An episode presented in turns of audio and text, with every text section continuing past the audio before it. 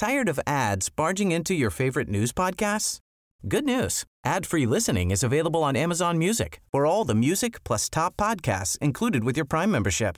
Stay up to date on everything newsworthy by downloading the Amazon Music app for free or go to amazon.com slash news ad free. That's amazon.com slash news ad free to catch up on the latest episodes without the ads.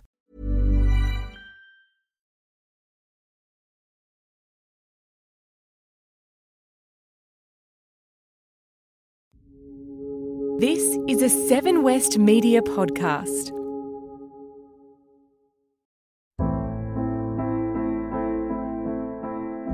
Welcome to Newsfix from 7 News.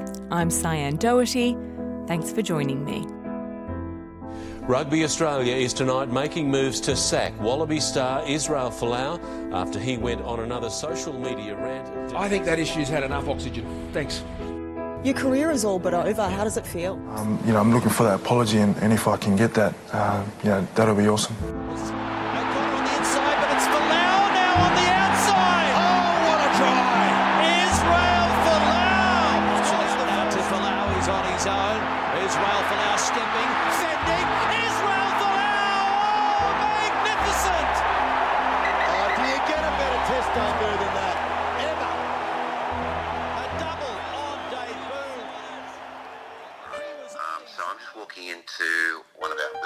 Now. Great. Okay. Okay, so we're rolling at this end. There is a sense with the Folau story that as it started off as a, as a very much a sport story, um, but it's now dealing with fundamental issues within the community uh, that perhaps will have been bubbling along for quite a while, but this now has provided a vehicle uh, for them to be really debated strenuously um, and potentially to you know be assessed within a within a legal forum.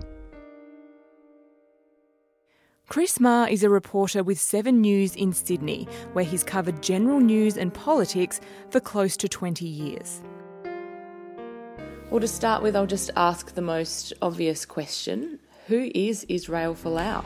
Well, Israel Folau uh, has been lauded really from the beginning of his professional playing career as a supremely talented athlete. Um, and as it's turned out, um, he's been able to turn his, his hand successfully at different codes, which has sort of set him apart from other footballers. Um, in his first year with the Melbourne Storm, uh, he scored uh, 36 tries, uh, which was an NRL record for a debut year, and he hasn't looked back really from that from that moment in terms of his of his standing uh, in in any of the codes that he's played in. He was just 17 uh, when he started with the uh, Storm uh, in first grade, uh, the youngest ever uh, first grader. Uh, he uh, became the youngest player for the Queensland State of Origin team. Um, he was also the youngest player ever for the uh, the Kangaroos, the Australian team. Uh, before he then moved to the Brisbane Broncos, where he had a long, very successful career there. Then came his his first um, his first code swap, uh, and really his first entry into controversy because it was a controversial move at the time in league circles to see one of its biggest stars uh, jumping the fence uh, and becoming a utility player for the for the uh, Greater Western Sydney team in the AFL. Israel! That's the take they're looking for from See the ups though. See the see the natural spring in the hand. Is he? Is he Folau? Yes, he is. Moderately successful, certainly successful for the club as a as a selling point uh, for what was a new franchise in the AFL. But two years later uh, came another code jump uh, into rugby this time, uh, with uh, with Rugby Australia similarly to the AFL, hoping that such a big name in sport uh, from from league would be good for, for their game um, at the at the turnstiles. Oh, I can't wait to see him get his hands on the ball. Israel Folau, he's something spectacular. And that certainly has proved to be the case. Um, Folau continued with his scoring exploits, uh, took out rugby's best player award three times, um, and really was the game's biggest name right up to the point that we now find ourselves at. Um, and and look, during during that period, uh, Folau's religious faith um, was certainly known in league and and AFL years. He was brought up as a Mormon. Uh, he converted to the Assemblies of God. Um, his father is a pastor, and uh, he effectively is in a Pentecostal style church uh, where his faith uh, has become, it seems, more emboldened, uh, and we uh, find ourselves really in the situation we now now are in. But like you said, he's never really made a secret of the fact he's a Christian, and it did cause a bit of controversy back um, when Australia was debating about the same-sex marriage plebiscite. Is that right? He made some comments then. That really was the first time he came to attention in a dramatic way uh, in terms of his faith colliding uh, with the sporting organisations that he was connected with. And he refused to endorse Rugby Australia's yes position uh, in the gay marriage debate uh, in the lead up to the, the, national plebiscite. And at the time, uh, R- Rugby noted that uh, and accepted his, his his individual position on that issue, uh, but nonetheless, it certainly gained some attention.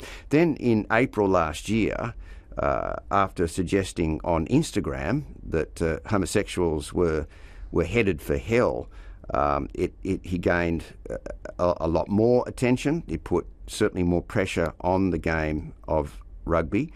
Um, rugby's key sponsors like Qantas uh, indicated that they were unimpressed. Um, rugby bosses uh, certainly were unhappy with the situation, but at that point, at that point at least, uh, decided not to take any real sanction against Israel Folau.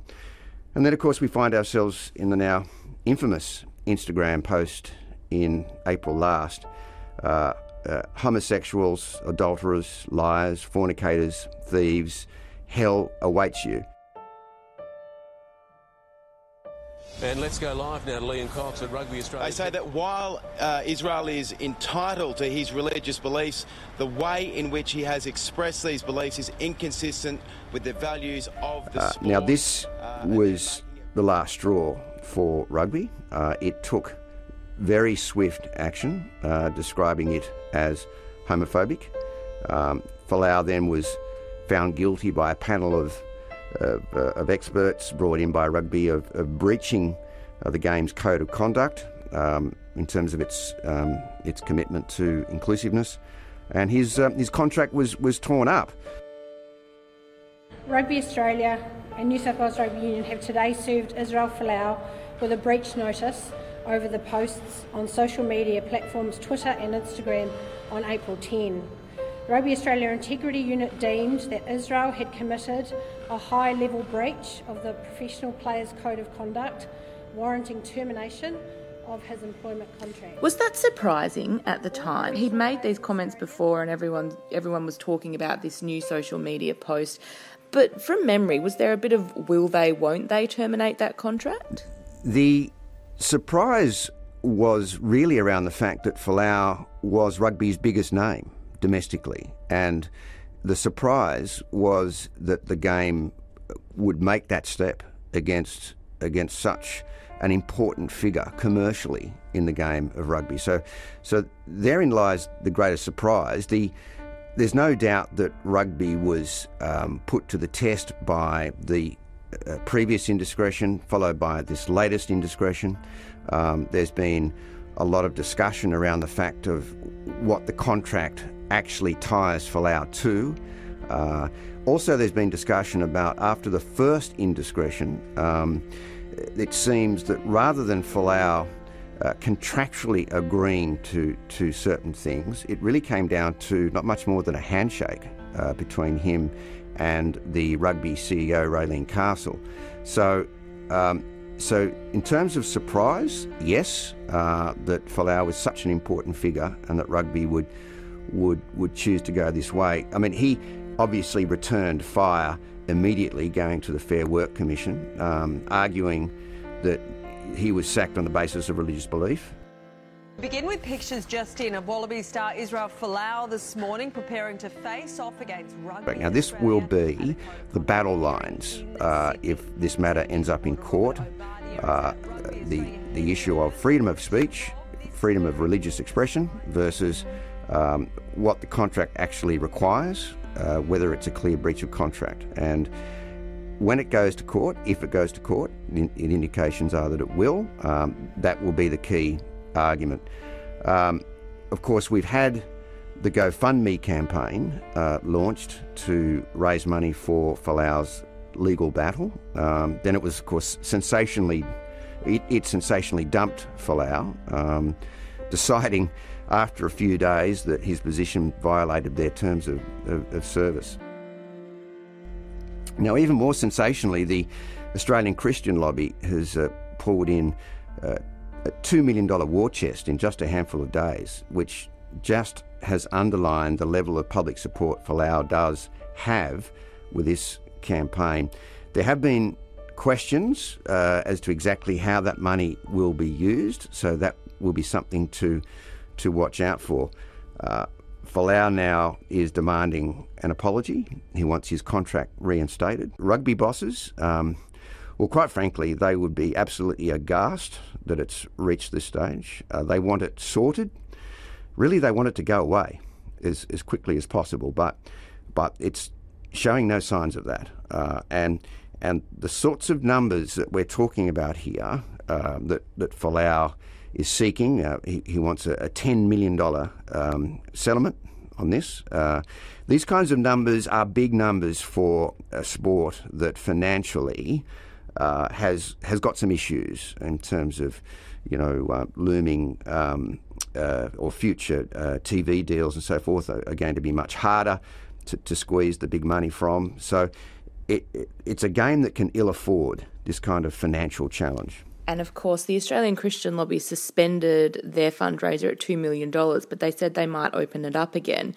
And considering how quickly that grew, like I believe in the early stages, it was growing by $1,000 a minute. I mean, that would put the fear into rugby union as well, wouldn't it?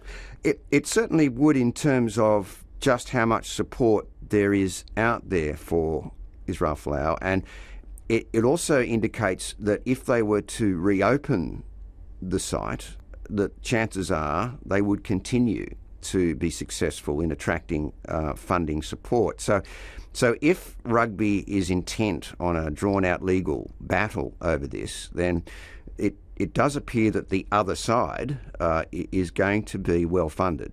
Um, and, and that will give rugby a great deal of um, thought as to how far they want to push this matter. There's certainly figures within rugby that want it settled straight away. Uh, to to to almost you know cut their losses, if you like, um, and keep it from dragging on through the courts. I mean, look, um, we have the the Super 14 uh, finals uh, happening. Uh, there's no talk about that.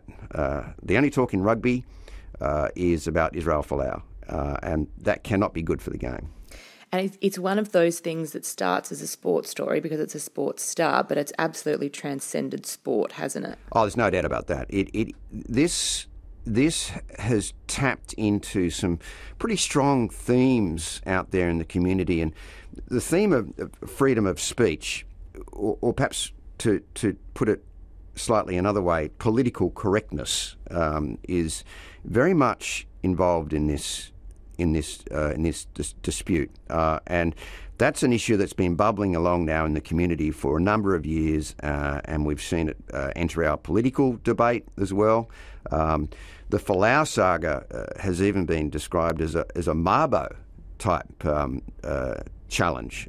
so that's that's the level, that's the extraordinary level that it's being treated at legally and and in the public uh, consciousness. Now, the the the the anti-Folau um, side, if I can describe it like that, see this as very much just, just a wealthy footballer who, who should be who should be funding his own legal battles. And there's no dispute that Folau has been an extraordinarily well-paid athlete.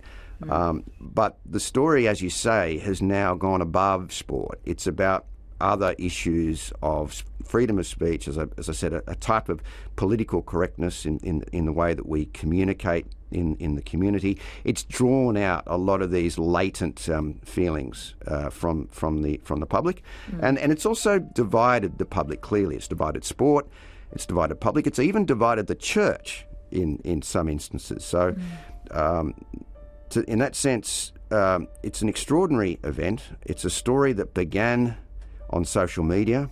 Um, it's been it's been waged since then on social media, but of course, it's also uh, dominated the traditional general media as well, as both sides now seemingly are staring staring each other down, um, really waiting to see who blinks. Yeah.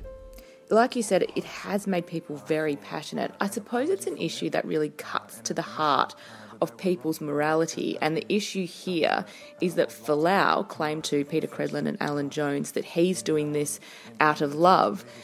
But to the people who feel they've been offended, it's the opposite. So it's one of those situations where both sides feel like they're fighting the good fight. That, that's exactly right. And both sides, in a sense, are correct. Uh, certainly, in a sense, based on their own beliefs, are absolutely correct. And, and in, in, in an instance where these are beliefs strongly held, and neither side are going to walk away from them. Uh, and in, in, that sense, there's no opportunity to reconcile uh, the argument. Um, there has to be an opportunity for rugby, though, uh, because commercially it's it's absolutely uh, crucial that it finds a, a resolution to this. Um, but because it's been taken out of the uh, out of the amphitheatre of sport and turned into something greater than that, um, it's really complicated rugby's approach to how it gets this matter sorted. Is there like a written key policy of Rugby Australia's that he's, I guess, um, been in breach of? Or I guess that's what they'll be debating today. But I mean, is there sort of one rule they have to stand on, or is there something in that contract, like something in black and white, or is it just that handshake? You know, because I mean, people get fired for things they post on Twitter, you know, like I find it just very interesting that it seems so uh, like such a grey area. But shouldn't it be black and white? If you do this, you get fired. If you don't, you keep your job.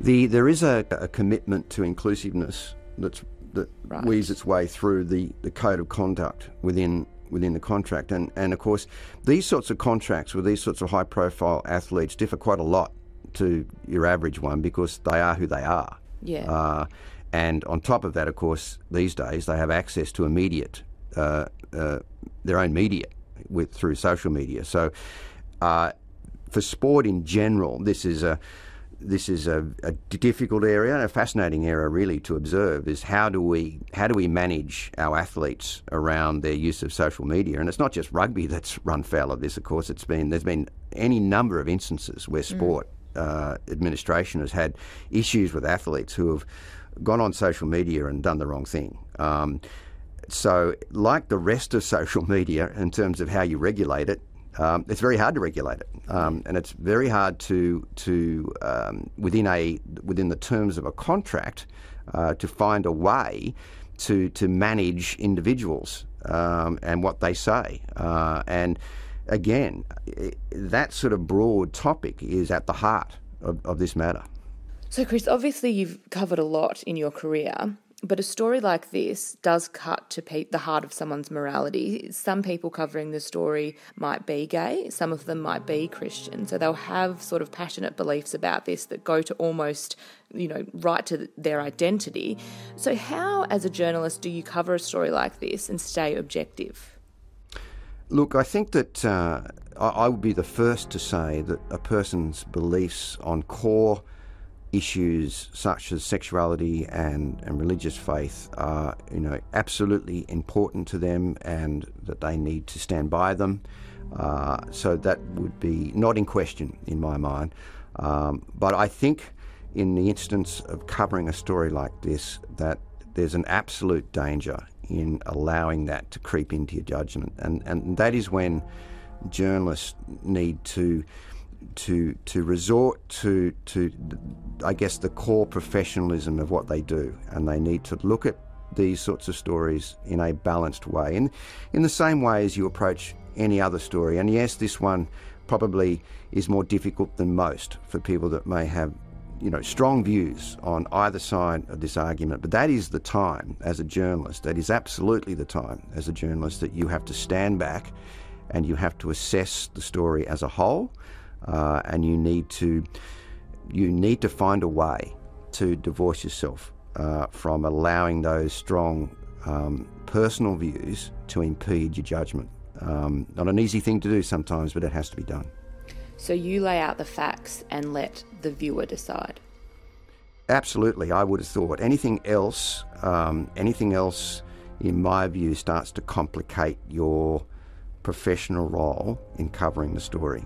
Um, and I think if you find yourself doing that, um, then you need to look very closely at, uh, at whether you, excuse me, whether you're in a position to con- to continue in, on on that story. Now, you know, talk about all the all the issues that the Folau saga raises. Yes, okay, another one potentially would be within the media. Um, and in, within media, you have media commentary, of course, where it's almost well, uh, an opinion is sought uh, in media commentary, but then you have the other form of media where you are simply reporting the story. You are providing coverage of the story and the factual developments of that story on a, on a, on a daily basis. And in that instance, you cannot do that uh, without um, taking that step back that I referred to and looking looking at it in a balanced way.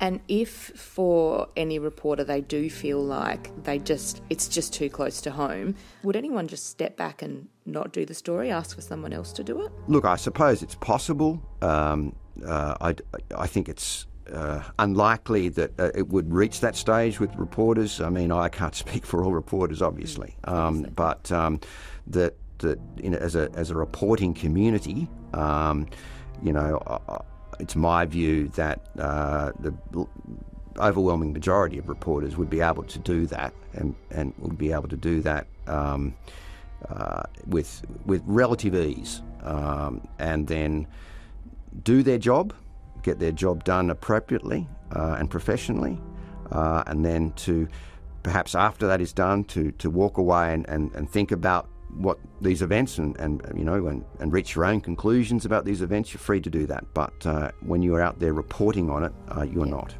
And I don't like to get too idealistic, but one of the things that I think is, you know, just a crucial part of journalism is informing the debate. So giving people the facts so they can make up their own minds and the debate can function, you know, on facts, not just emotion. I think uh, it's it's never more the case than in a story like this.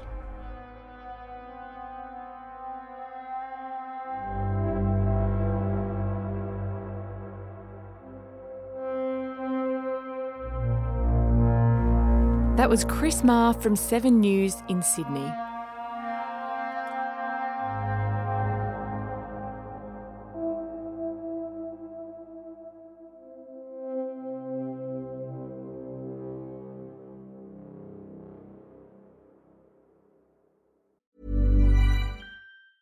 Tired of ads barging into your favorite news podcasts?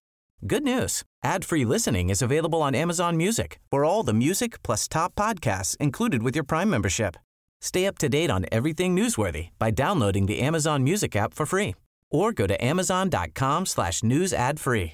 That's amazon.com slash news ad free to catch up on the latest episodes without the ads.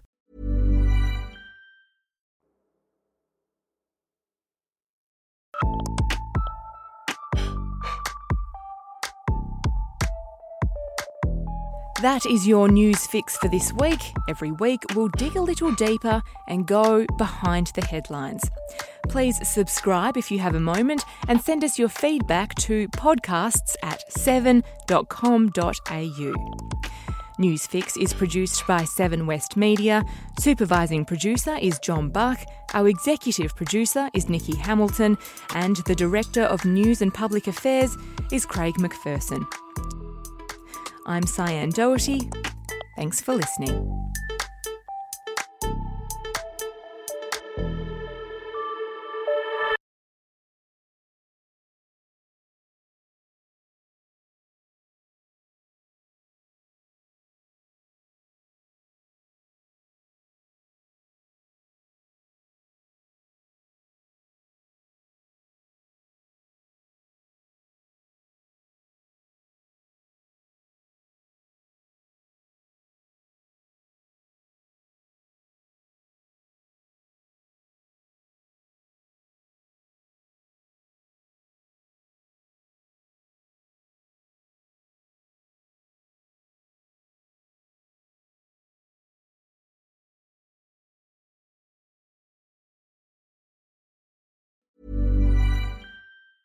Tired of ads barging into your favorite news podcasts? Good news. Ad-free listening is available on Amazon Music for all the music plus top podcasts included with your Prime membership. Stay up to date on everything newsworthy by downloading the Amazon Music app for free or go to amazon.com slash news ad free.